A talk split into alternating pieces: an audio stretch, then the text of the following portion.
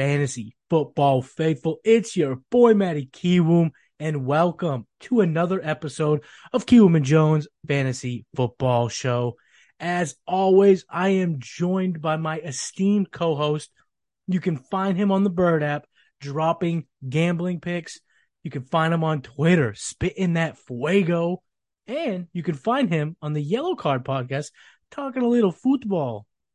My podcast, brethren, The Don. Chris Jones, what's going on, my brother? What's going on, homie? Uh, also, big, uh, you're gonna want to listen to the Yellow Card podcast these next couple of weeks because there's also some soccer gambling as well that could be could be added to the mix. A little spicy, spicy, dropping a little take right there for the boys. Oh, that is spicy. Some gambling on football. Internationale. I like it. Can't wait. Do you have any uh, do you have any preview picks for the for our listeners here for the rest of the week? gonna have to wait and see Oh because soccer officially starts in the Premier League next week. okay. So stay tuned. Okay. Okay. Well, we got a great show here for you tonight. Um, as promised on Twitter, my man Jonesy is going to help grade my Scott Fishbowl team. Uh, we have some trades that we're going to give our reflection on, give them a little grading. Uh, but first, let's do a little news and notes. First of all, I got to say, John Metchie was diagnosed with leukemia, and we just want to say we wish him the best. We wish him a strong and swift recovery. Cancer sucks, and Mr. Metchie is going to beat it. And I can speak for Jones on this. We will be rooting for him the entire way. We cannot wait to see him get back on the field because the man's talented. And when you see someone that young, uh, you're quickly reminded uh, that you know life is a lot more important than the, the football that we all love. Listen, I had him in some late round drafts and stuff like that. So I was very much so looking forward to seeing what John Metchie had for the Houston Texans this year. Obviously, we're not going to be able to see that.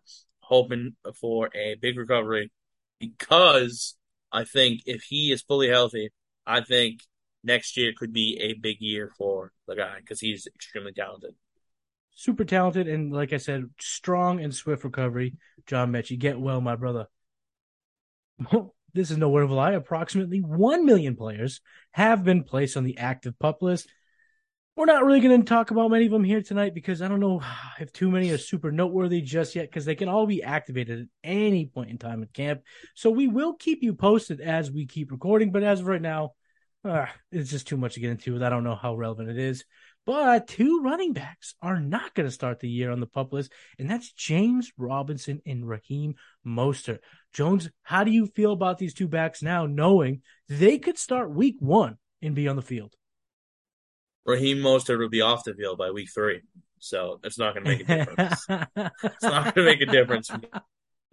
Uh, I think James Robinson's more of the interesting one. I think for me now in redraft league, Travis Etienne at that ADP becomes undraftable with the unnecessary, the unnecessary knowing of the volume that James Robinson will carry compared to Travis Etienne. It's going to be Melvin Gordon, Javonte Williams esque for me last year.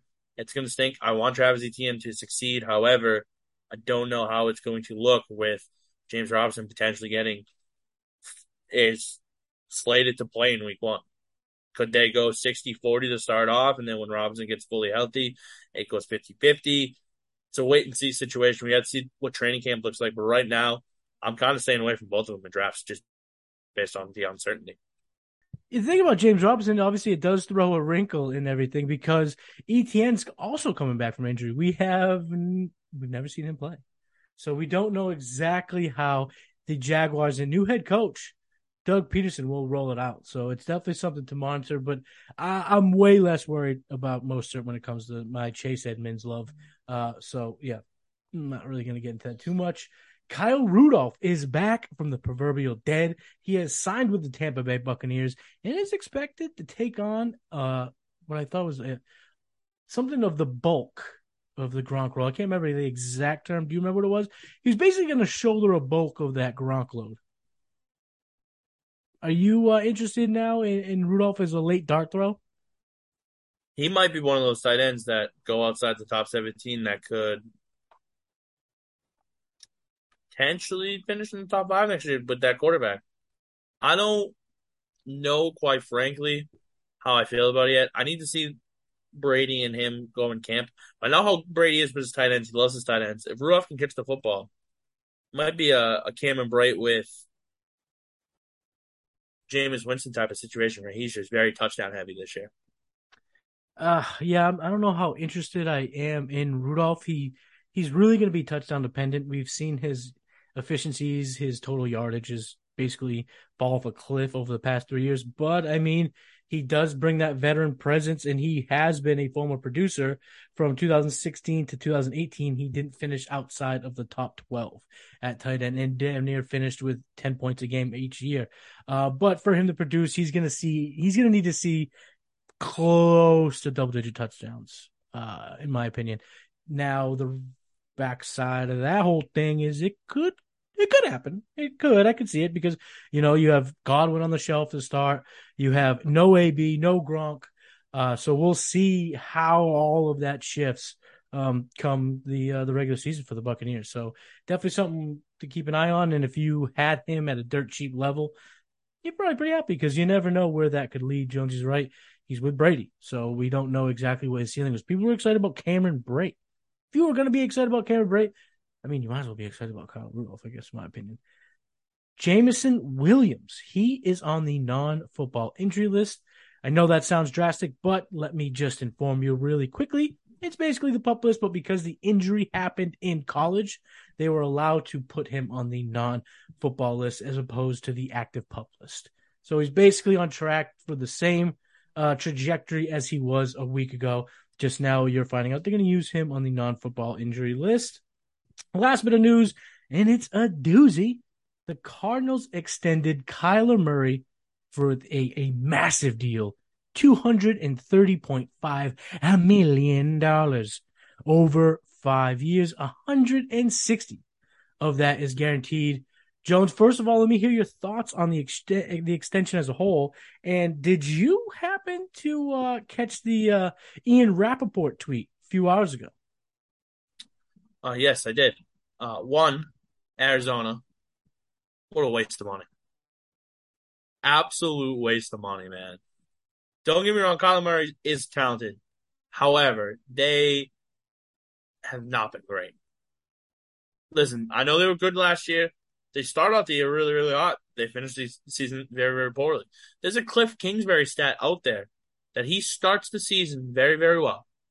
And then the last from like week 10 or week 11 on, he's one of the worst coaches in all football. Yeah, you used that stat last week. So if you, I'll use it. I'll keep using it. No, it's that's a great how much stat. I don't trust the Cardinals this year. Uh, I am. He's. There's no doubt that the guy is very, very talented. He's a super athlete.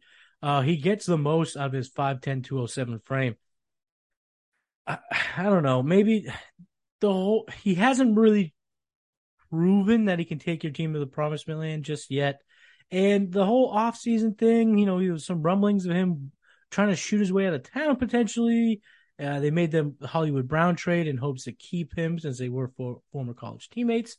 Uh, but you know, he he's still he's still so young. He's still so young, only 25 years old, basically.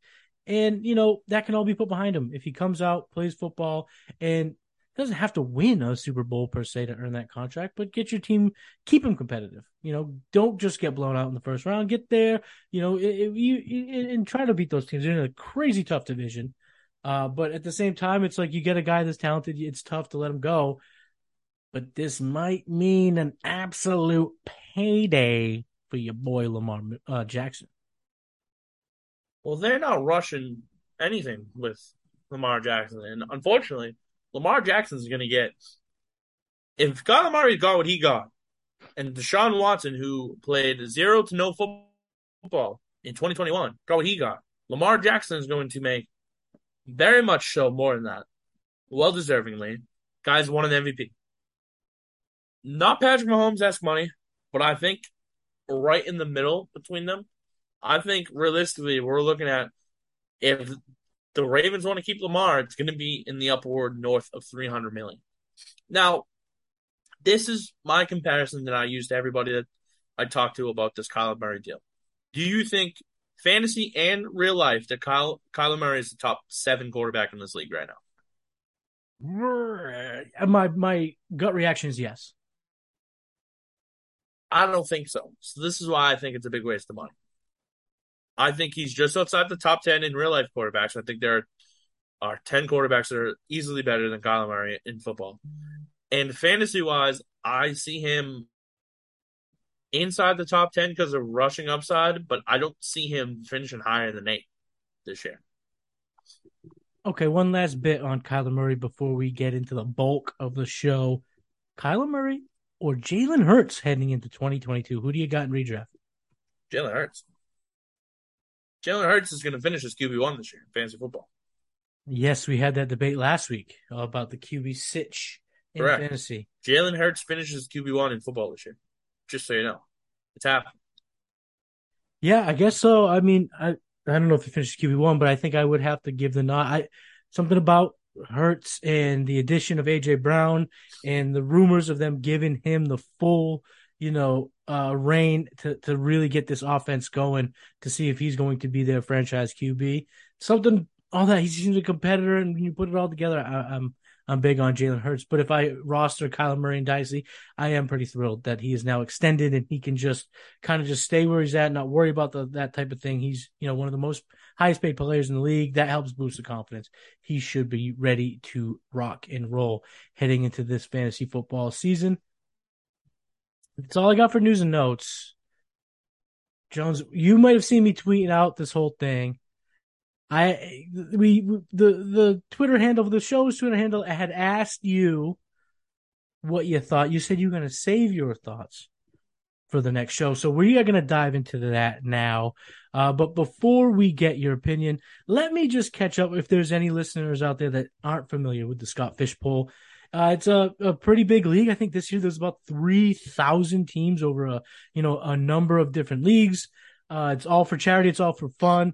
It is a super flex tight end premium, uh, 12 team divisions that you could call it. I was in the Providence, Rhode Island division, uh, you know, being based out of New Bedford.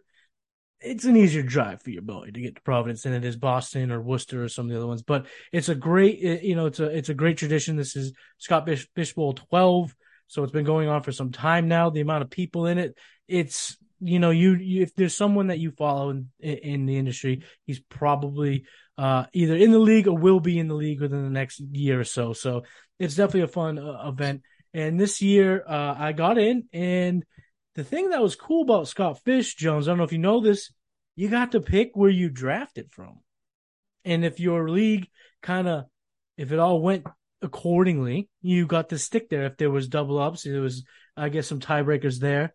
But I picked the 101 Superflex. I felt that it was important to get Josh Allen. So I'm just going to go ahead for the listeners and just bang through the lineup, kind of just machine gun Kelly style. And then I'd love to hear your thoughts on it. And maybe we can dive in a little bit here, a little bit there. What do you say? Before, before you do that, I need to make a plea here. I love please. So next year, Scott Fish Bowl 13. Scott Fish. You gotta have the Don in there, bro. You gotta make sure you sign up, Jones. Bro, I signed up and I didn't get it this year. Okay. You gotta have the Don on there. Nobody we else calls the Don. Cup, Cooper Kupp's breakout season like your boy. No, we need to get the Don in there. We do. We do. We do. We do. And then next year we can critique our. You know what? No. It, it, when you play next year, Jones, we are going to be in the same division. There's no way we're not going to go toe to toe, mano y mano, in one of the greatest fantasy football arenas known to man. There is. It's going to happen. All right, so let me just like I said, Machine Gun Kelly right through. 101, I went Josh Allen. Second round, Mark Andrews. It was third round reversal, so I had the last pick in the third round. I went with Mr. Stefon Diggs. Four, fourth round, Saquon Barkley, Michael Pittman, DK Metcalf, AJ Dillon in the seventh, Chase Edmonds, Allen Lazard, Jared Goff is my QB2 in round 10, Albert O in 11, Jakobi Meyers, Kenneth Gainwell, Jahan Dotson, Jimmy Garoppolo, Jalen Tolbert in round 16, Zamir White, uh, KJ Osborn, there is kickers this year, and I took Greg Joseph in round 19, and my last three picks went as such: Rob Gronkowski, uh, Abram Smith, and Drew Lock. I am going to mute my mic. I am going to sit back. I'm going to take a sip of my coffee, and I want to hear your thoughts, my man, the Don Jones. All right, so let's dive in here. So obviously we know Maddie's very high on the Josh Allen Stefon Diggs duo. Stacked them very much so. 101, I would have went a different way, but again, this is me, not most of the people. Most people would have taken Josh Allen the spot that you got him at. So the fact that you have Josh Allen, I think, for you is a good start off the bat. I think realistically speaking, your first six picks, I think we're we're, we're pretty solid overall. I will I won't lie to you here. I think the three headed monster at receiver and Stefon Diggs, Michael Pittman, and DK Metcalf is very, very solid. And here's why. Stefon Diggs is going to finish in the top 10 this year. Probably. I think otherwise, but more, more than likely, Stefon Diggs will finish top 10. Michael Pittman has the potential to finish in the top 10. Just based off of Matt Ryan, based off where this Indianapolis Colts offense is, this could be Michael Pittman's breakout season. Excuse me. DK Metcalf is a top 15 receiver, easily. We saw last year what his numbers were when someone like Geno Smith was throwing. I it's hard to tell me that DK Metcalf is going to be the Seattle receiver that struggles. I think the Seattle receiver that struggles is Tyler Lockett. I think DK Metcalf makes up in this in this duo combination with Drew Lock. Also, you have a, the bye week. You know, your Drew Lock and DK Metcalf stack as well. Even don't talk about that. I think running back wise, Saquon Barkley could finish RB1 this year. There's potential. He's fully healthy, and Brian Daboll is going to build that offense around him, and he's going to have a, a solid freaking season. AJ Dillon, I'm iffy on him, but I love the Chase Edmonds pick. I think Chase Edmonds has one of the better upsides for these running backs that are going later in rounds eight to ten. I think he's going to be amazing. I I like him. Albert O getting him as your tight end too. Very much so could finish in the top five this year with Russ throwing the football. We'll have to wait and see. I think for your later picks, I think Jalen Tolbert is a steal at, at 1601. Wide receiver two, the first four or five weeks of the season, could stay there if Michael Gallup fully isn't 100%. KJ Osborn has potential to be a solid wide receiver three with the Vikings this year, especially if they're going to be a pass heavy offense. And I absolutely love Kenneth Gainwell as just kind of a filling back. They're a run heavy team. He's going to get some touches this year. I don't like Miles Sanders. I like Kenny, Kenny G to get some touches over him as well. The one pick I don't like out of that is Jakobi Meyers, 12 1. I think he's the wide receiver that regresses this season from the Pats. And I think getting him there, I think you probably could have gotten some some other guys at that spot that could have been a better fit for your team. However, all around, I like Josh Allen, Jared Goff. Those are your two that you're going to run in the Superflex. Overall, I think this team is a B. Draft day B. I think it has potential to be an A minus towards the end of the season, given two things going your way. DK Metcalf continuing to get the targets and the most receptions for the Seahawks. And Chase Edmonds, baby. Chase Edmonds. Those are the two that I, because you know what you're going to get from Josh Allen. You know what you're going to get from Mark Andrews, Stefon Diggs, Pittman having the breakout year, Albert O having the breakout year potentially. Edmonds and Metcalf are those two that will literally make or break your season. It's Scott Fish Bowl 12, Providence, Rhode Island. Yeah, so just to kind of give you some my perspective here, I kind of came out of this feeling like a B minus. Uh, to be honest, um, first and foremost, I I went in, you know, I, I did some mock draft. Shout out Cody Carpentier. Uh, he ran a whole bunch of Scott Fishbowl mocks, so uh, you know I, I got to give him massive props for getting me a little bit prepared. I was looking to go two quarterbacks, two running backs in my first four picks. That's kind of where I felt like I could squeeze the most value out of the the 101 in this draft. But as it came to me, the the quarterback run before my second pick was insane. I mean, Mac Jones, Trey Lance, Derek Carr, Kirk Cousins, Jalen Hurts, Matt Stafford, and Tom Brady all went in the second round.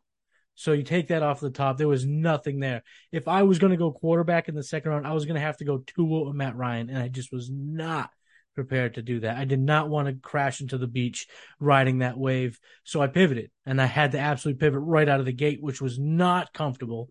And you don't like doing that. Uh, and then I was, you know, sniped on a few, not too, too crazy. I thought I was going to get Russell Gage instead of, um, Jakobi Meyers in that swing. I went Albert O and Jakobi. I Russell Gage went right before Albert O. So if I could have gone Russell Gage and Albert O, I would have been ecstatic. I do think Kobe uh, Jakobi could be good. This is a half point PPR league though, so it's not as uh, juicy as it would be in full in full PPR. But you know, with Mac taking a, a step forward and potentially him going along with uh, Meyers taking the ride along with him, I, I, have hopes for him, but not super high. I did think one thing, uh, uh one part of the team that I did uh, kind of not enjoy, but I thought I did kind of well was stacking up the what I believe to be safer picks and upside picks. Um, like a guy like Jahan Dotson and Jalen Tolbert after Jakobi Meyers. Like I feel like week one I can go Meyers without a whole bunch of uh being you know being nervous, but all of a sudden Dotson and Tolbert pop, or you know Thielen goes down and KJ turns up. That kind of gives me a little bit of maybe second half boom, which you definitely want in a tournament style uh, league like this. But again, why I wasn't super thrilled was, you know, Goff is my QB2. That was not in the cards. I was really, really, really gunning for Derek Carr. I'm big, big, big, big fan of him this year with Kirk Cousins. I was really into one of those two as my second QB. So to have to go with the discount version of those guys with Jared Goff, I wasn't particularly thrilled. It could have a good turnout uh, overall, but I, again, I just, I could be super capped on my overall point output because of my QB2. You know, Jimmy Garoppolo, even if Drew Lock is your everyday starter, I mean, every week starter all year, there's a really cap ceiling with that QB2 spot. So uh, I, I, I was happy with my team overall. Like I said, B minus is um pretty happy with that, given my, my first go around here in Scott Fish Bowl. Uh, but yeah, it, it could really end up not being great. There's a lot of rickety boards holding up this house. So we'll see. I, can I ask you a question? Of course, you can ask me eight questions. In these leagues, where do those sophomore quarterbacks that struggled last year went? So, like, where did Fields go? Where did Zach Wilson go? Trevor Lawrence, potentially Trey so, Lane. there obviously there's like there's a whole bunch of ADP data from the Scott Fish Bowl itself, but in my particular league, uh, my division, Fields and Lawrence both went in round six before uh, I no, actually, that would not have been before. So I had the chance to take uh, either of those guys, but it would have been at the you know it would have been instead of Pittman Metcalf. And although I believe in the talent profiles of a guy like Trevor Lawrence or Fields, I felt like um, relying on that second year breakout made me a bit nervous. Of course, right. scared money don't make money in big tournaments, but I thought with my first go around, I wanted to build a safe floor because I just wanted to be in the dance at the end because you never know what can happen. And I didn't want to have a team that just completely wasn't, you couldn't even root for it, uh, you know, halfway through based on, you know, underperforming guys, injuries, all that stuff, which I guess still could technically happen. But I was trying to stay away from investing a top six, six pick eh, on, on a quarterback that I feel like, you know, given Goff's uh, offensive weapons, uh, given his accuracy, because there is an, accuracy bonus in Scott Fish Bowl, which is like this cool wrinkle uh, that if you're finished, if you finish the game with 66% or higher, you get a bonus. And if you don't, you get negative. So it really rewards accurate quarterbacks, which is why I love Derek Carr and Kirk Cousins. Um, but Goff is also a very accurate quarterback. And with Amon-Ra St. Brown and, and D'Andre Swift and TJ Hockenson, I feel like there's a lot of hot, like uh, easier targets to be had. Uh, really, you know, not going to push the ball all crazy. So I think he'll get his accuracy will be there. So to to grab him four rounds later than the second year guys, uh, I'm happy with that. I was definitely that was like my plan D, but it was still a plan over taking those dudes early. Would you have taken Lawrence or Field in the sixth? Uh, or fifth or sixth swing instead of Michael Pittman, DK Metcalf? I might have taken him over over DK, but I definitely probably wouldn't have taken him over uh over Pittman because I I just think Pittman's value is is so high this year that you kind of have to take him in that spot. So I've been preparing for my my belly up fantasy draft as well. It's um just super flex league. Uh, quarterbacks go early. I've been doing mock drafts all day, however, but I, I have been been sneaking around and grabbing guys like Trevor Lawrence to be my QB two in the the fourth and fifth round in in those drafts as well. So that's why I was kind of curious to see. I wanted to see where other other these other types of quarterbacks were going as well, because right now I had a mock draft that I did earlier and I picked a ten out of twelve, and I didn't feel comfortable drafting any of those quarterbacks there. So what did I do? I bulked up on receivers. I took Justin Jefferson and Ja'Marr Chase in my first two rounds, and then waited for, and took Derek Carr in the fourth round. I love it. And I now have a three. I had a three-headed monster. I did Justin Jefferson, Ja'Marr Chase, and Michael Pittman all in the first five rounds. What did your QBs look like in that mock? I took Derek Carr in four, and I took Trevor Lawrence at six. Ooh, I do like that. That's like that. That is a good grouping in best ball because uh, you're looking at super high ceilings, and a, at least one guy has a really good floor. I think in Derek Carr. Uh, in the in the best ball dynasty league that we did with the 40 chess guys and the off the line guys, shout out to Gene, uh, Ike, Mike, and Adam. I went Jalen Hurts and Trevor Lawrence with my two QB. So in dynasty, obviously, I'm willing to take that chance because if it doesn't click this year for Lawrence, I'm not going to give him away. He's still going to be my kind of in my future plans, but I can retool, and I still believe in the upside. You know, you don't lose that talent after one bad year with a with a lunatic head coach. Right. No, I agree with you 100. percent And then, like honestly, like I took a stab. I I have Daniel Jones. I took him in the ninth to kind of bounce off and potentially fill in uh, on those two weeks that these guys need with the buys. Well, I mean, my running backs, man, I went Javonte in the third. I went Fremont in the seventh. I got Rashad Penny in the eighth, and then Ch- even Chase Edmonds fell to me in ten in this mock draft like this. So I'm I'm feeling confident about my potential with this team that I have right now in the mock draft. Obviously, it's not a real team. I'm waiting to do that draft. I'm just mocking it up. But I am very curious to see what my team looks like uh, at the end of this draft. No, definitely interesting. Because in this one, it is a super flex league, but you also take a defense and a kicker as well. Oh, okay. It tw- it's 20 rounds. Is it, did you say it was best ball or did I just assume it was?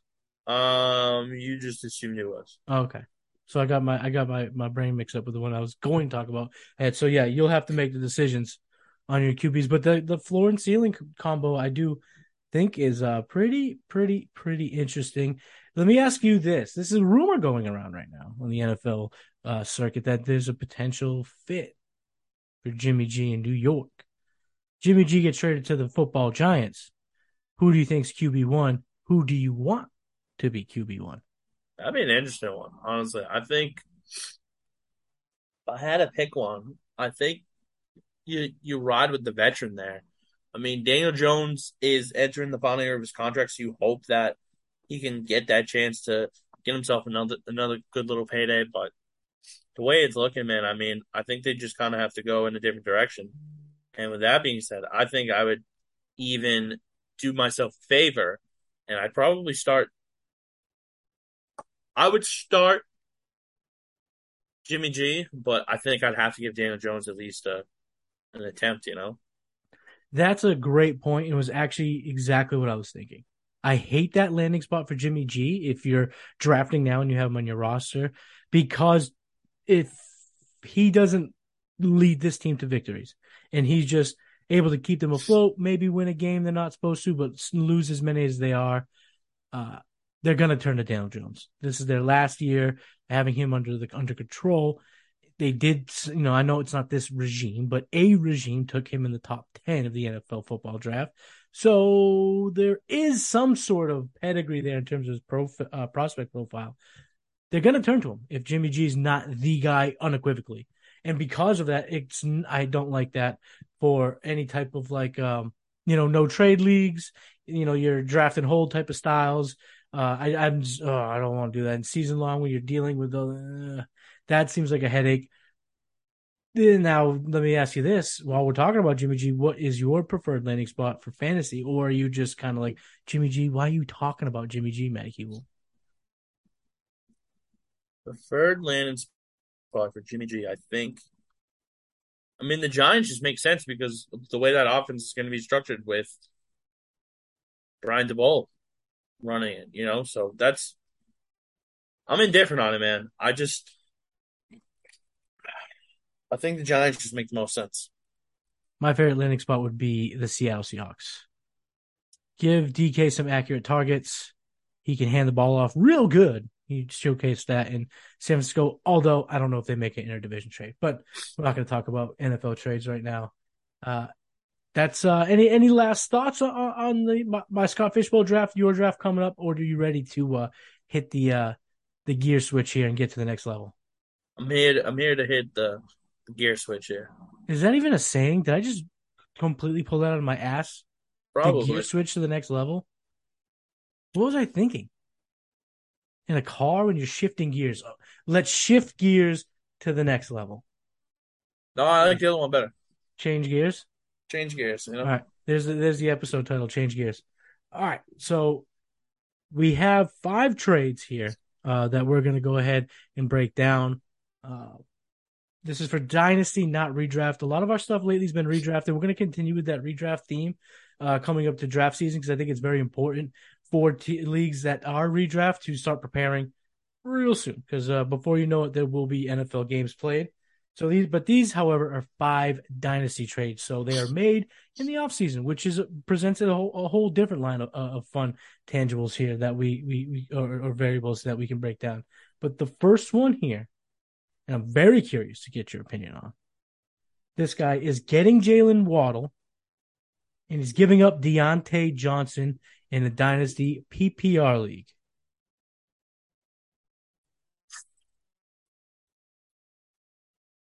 It's kind of a fair trade, to be honest. I just like Diontae Johnson is good. Jaylen Waddle's good. Diontae Johnson, I believe, is in what year five? And Jaylen Waddle's sophomore year. I think that that's good value in getting Jaylen Waddle. I mean, listen, last year with everything that happened, that man had over 100 receptions. Does he take a hit with Tyreek in town? Maybe. We have to wait and see. But Diontae Johnson could be taking a hit too because Chase Claypool could take that that year three leap with a guy like Mitchell Trubisky or Kenny Pickett throwing him the football this season. I think it's an even trade I think it's a, a B plus trade. It evens out both sides. You get it was so even upsides. it made you yawn. Yep. you get you get huge upside there. Excuse me, and I just I don't know realistically who wins that deal because I think they're both kind of on the same level as of targets and receptions and receiving yards was. Yeah, I, for me, I think I'm going to give the edge to the guy receiving Waddle. So I'm going to give him a C plus. Uh, so the, you know, inversely, I give the gentleman giving up Diontae Johnson C minus. That's how I look at it. But Diontae, he, he was RB, he was wide receiver eight on a points per game basis last year, but he was wide receiver 22 on a points per game basis in 2020. So there, you know, he's not like a prolific producer. Like I love his talent profile. I think he's a very good NFL receiver, but he has some of the same question marks that Jaylen Waddle does that you just mentioned. There is a crowded wide receiver room.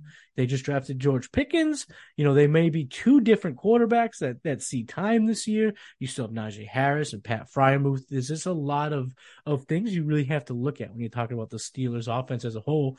And on the other side of that coin, the Dolphins are looking a lot a lot similar you know, Tyreek Hill, Mike Gesicki. We both like Chase Edmonds. But I'm gonna give the guy I'm gonna give it to the prospect that I think has the the higher ceiling, in my opinion. And just athlete for athlete, give me the guy who runs the four three seven forty. You know, give me the guy who is a little bit younger, uh, has already proven he can handle the workload. He got 142 targets, 100 receptions last year. Uh, but yeah, I, am going to slightly give it to Waddle, but you know, Diontae could sign a contract on a great in a great situation next year, and we could be doing a similar trade next year, thinking like, damn, you you you you gone fucked up trading away Jaylen Waddle to get uh Diontae because Diontae's in a juicy, juicy situation. But we're talking about here, we're talking about the now. I think we're both on the same page. It's pretty even, but we you know we kind of had to break it down a little bit. Second trade on the docket includes someone you hate and someone you've already talked quite nicely about. But this uh, team builder is getting Mike Williams and Rashad Penny. And they're giving away DK Metcalf.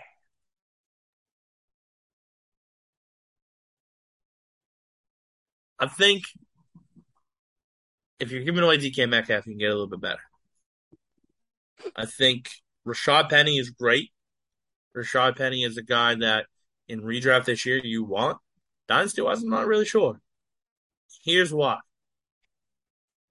Running backs have such a short life cycle. DK Metcalf is in year three, and he's been three, three or four, right? DK, he's just going to be his fourth year because he had the uh, he could be a free agent. Yeah, correct. So this is year four for DK Metcalf, and you're only getting Mike Williams, who is touchdown dependent, and Rashad Penny, the guy who got DK Metcalf absolutely fleeced the other man. That's all I'm gonna say. DK Metcalf, A minus. The other side, I'm going C minus. Uh yeah, for the for the person getting the package, the two players, I, I gotta give it a D. Uh, I think it, I think you're selling DK too short, especially in Dynasty. And I know Rashad Penny was an absolute menace from weeks 14 to 18. Uh, he ran the ball. He had over 100 uh, rushing yards, four of his last five games. He had six total touchdowns. I mean, the guy went nuts.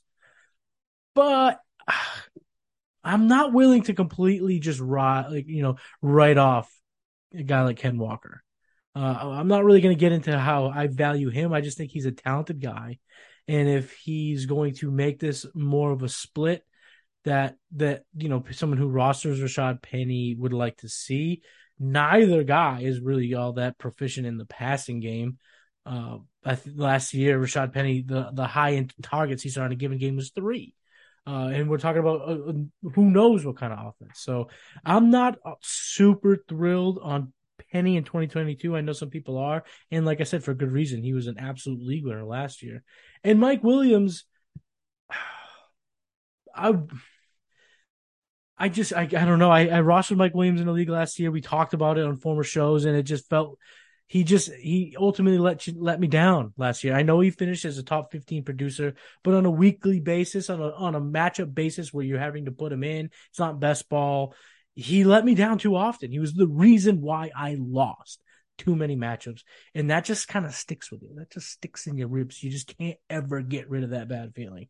And so I'm just not all that thrilled to roster him going forward. He's also injury prone. And part of me wanted him to sign elsewhere in the offseason because I wanted to have a new, shiny favorite target of, uh, you know, on the cheat on the Chargers to play with Justin Herbert. They had drafted, you know, Chris Olave or something cool like that. That would have been uh, right exactly what I would have wanted to see. But Mike Williams, I understand his appeal. I understand his appeal even more in best ball. But in this particular trade, I'm not about it. So I'm giving this person a D. Neither one of us would have said yes if we were rostering DK Metcalf. Third trade on the uh, list here tonight Another guy we mentioned earlier. So, man, this is really truly working out to give you some real in depth uh, uh, football talk. AJ Dillon and Mark Andrews for Mike Gesicki and Najee Harris. So they're getting AJ Dillon and Mark Andrews and giving away Mike Gesicki and Najee Harris. Obviously, one's gaining talent at running back and sacrificing a little that wide at tight end. So, which of that seesaw would you rather have, Jones? I think it's a companion say anything with Mike Gesicki is positive, but I think Gesicki could be more consistent than AJ Dillon at times this year. AJ Dillon could be the future of the Green Bay Packers and running back. We don't necessarily know. Mark Andrews is going to be in Baltimore for a while. For dynasty purposes, I think I'll lean Andrews and Dillon. But I mean, listen, you got Najee Harris basically for Mark Andrews. I think the Najee Harris side, you know, you get Najee Harris, you're getting a second year running back. But again, the life cycles of running backs in this league aren't as long as they used to be. So I'll lean Andrews and Dillon for right now. I'm with you. I am going to do that as well. You know, Mark Andrews is a beast. He led tight ends in 17 different performance metrics last year. That's how good of a season he had. And if this is a tight end premium league of any sort, you got to get a guy like Andrews.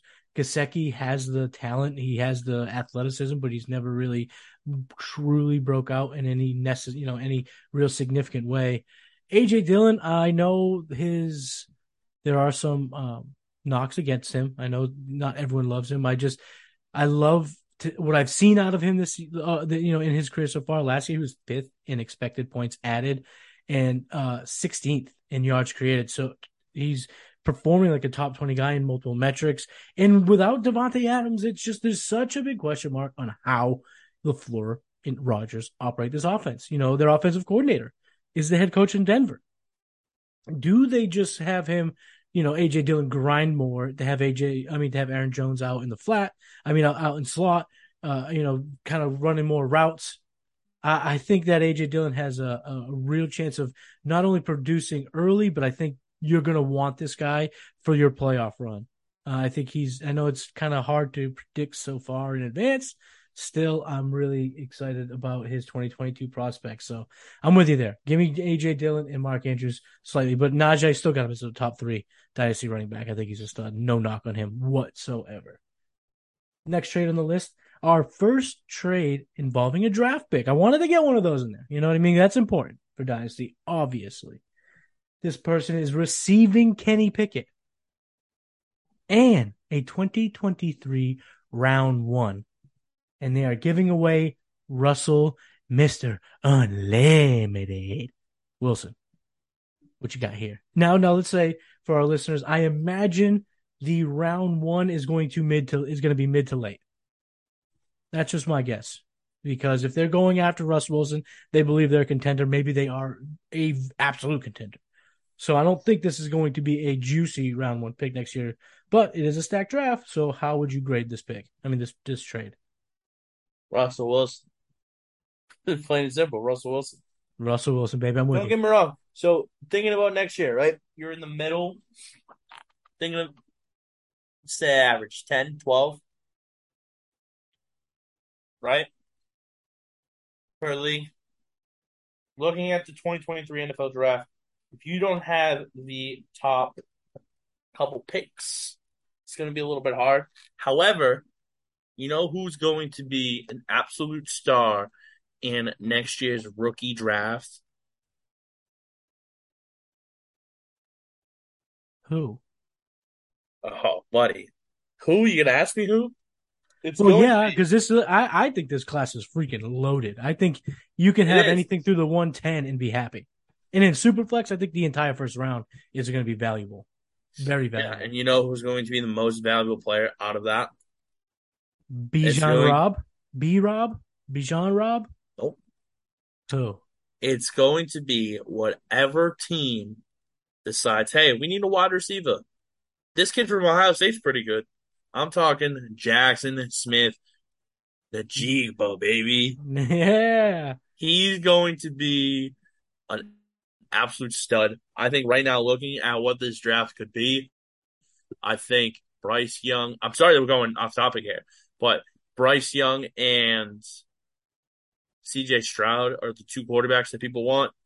Potentially in Superflex, those could be the top two picks in rookie drafts next year. Don't sweep on Will Levis, quarterback from Kentucky. That's nah, someone who could have serious helium. Don't sleep on Will Levis. Mm, not to not to not to assert not to you know he's not. I don't think he's going to push aside Stroud or Bryce Young, but I think he could be the number three pick. That's I think his upside. I think I'm very high on Tyler Van Dyke out of the U. Another that's one, a, another one was a, personal. very high. Ceiling. That's a personal one for me. but Mhm. uh there's two. There's just two. Again, it is talented. Do not do not get me wrong, but a bunch of these depend on where they go. So another one for me, receiver wise, is Jordan Addison. Jordan Addison is going to be a late first round pick next year. Jordan Addison ends up in a team like the LA Chargers. He's going to be their cleared wide receiver two. when Mike Williams is out of a job. Let's be honest. And I don't know how the contract will play a role in that, but in terms of skill set, I think you're right that that there are players in next year's draft that could really shake up lineups in the NFL. But you're making the case for the person receiving the round one pick with Kenny Pickett. I am correct. I am. I am. But it's Kenny Pickett. So if if I'm doing it, I Small hands, small hands. so so here's here's my thought process here. It's Russ this year, but if I'm looking dynasty purposes, depending on what that pick comes out of, because I don't think you're going to get any sort of value for Kenny Pickett, depending on what that pick comes out of. So if we're talking about this at this time next year, and you tell me that this guy gets Jaxon Smith Najaba at that pick, I'm going to tell tell you that he won that trade. I think it's Jaxon Smith and the Jigba, but I like Najaba way better. Najaba, baby, come on. I like It's Najaba like way it's better, like baby. DJ ukulele, ukulele, I call it. yeah, uh, I, I'm. The I, I can't really disagree with you a whole lot. Um, I will add this though: there's uh, an aspect of trading draft picks that isn't always talked about.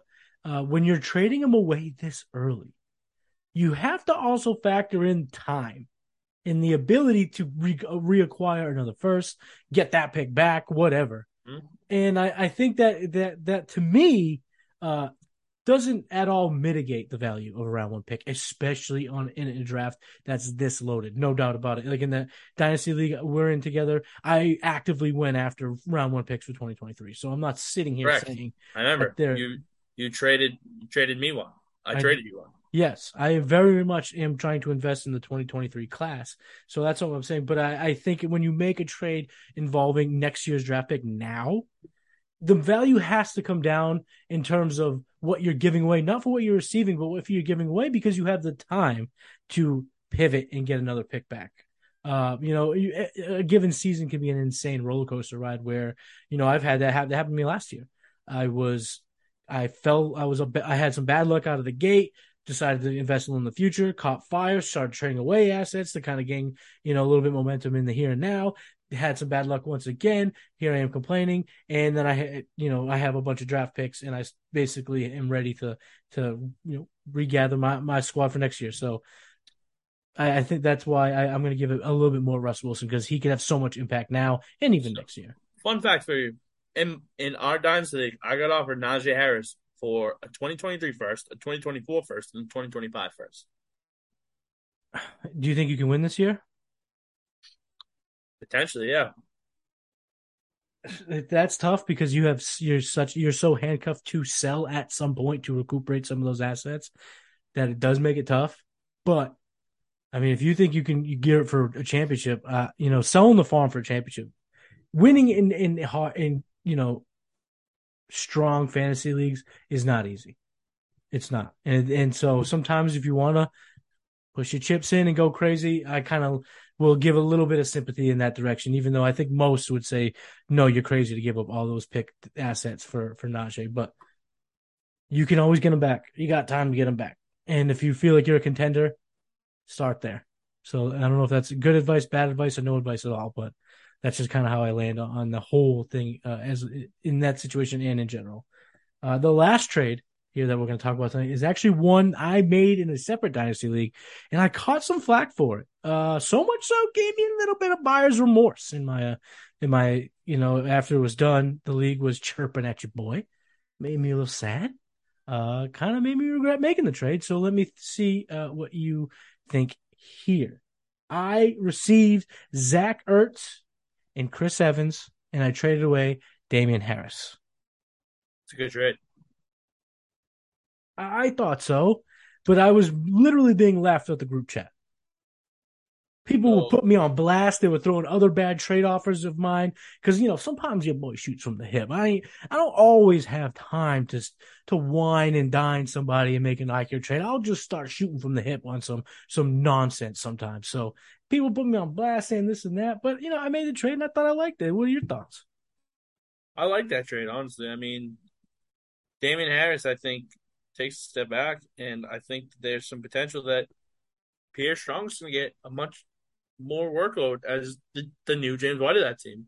And I think realistically, DeAndre Stevenson, we could see some potential coming out of there. Where Rhamondre Stevenson takes a bigger workload heading into the season as well. I, I don't know. I Damon Harris to me, it's it's going to go one of two ways. It's either going to go he continues to be the bell cow of the team, or he takes a giant step back. I like Zach Ertz with the Arizona Cardinals.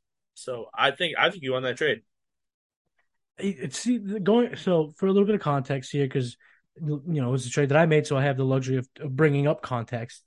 Uh, I I was looking at Evan Engram and uh, Mo Alie-Cox as you know really my tight end t- depth. I had tried shopping Damien Harris all around town to no avail, and this I was able to lock in. Zach Ertz is he's been playing since 2013. He's only finished outside of the top 15 at his position three times. And of those three, two was his first two years in the league. So he's been a perennial producer. Last year, he was tight end 10 on a points per game basis. And the Cardinals re him uh, re upped his contract for three seasons. So they have faith in him at least being a producer this season. He's 31. He's right around Travis Kelce his age. People are still taking Kelce as the tight end one with a bullet. Why can't Zach Ertz continue to pepper in a top 10, top eight tight end performance? Uh, you know, so I, I I like it. And Chris Evans is one misfortunate injury to Joe Mixon away from being a potential like stud. I really like Chris Evans this year in Dynasty as as a long, you know, long shot. I'm not sitting here saying to get excited. He's definitely going to do something. He's a sixth round draft pick from Michigan uh, in 2021. But his best comp is, is Damien Harris, who's shown he can perform. I know it's kind of funny because I just traded him away in the same deal, but I think he can handle a lot of the of the the lion's share of touches if there was a big injury to Mixon. Uh, obviously, he wouldn't be the bell cow, but I think he'd be absolutely uh, valuable in the dynasty format. So, yeah. So uh, it seems like you you can you came to my rescue here a little bit, Jones. I very much appreciate that. That's what I do around here. My man. So that's actually going to wrap up this episode. Jones, any final thoughts?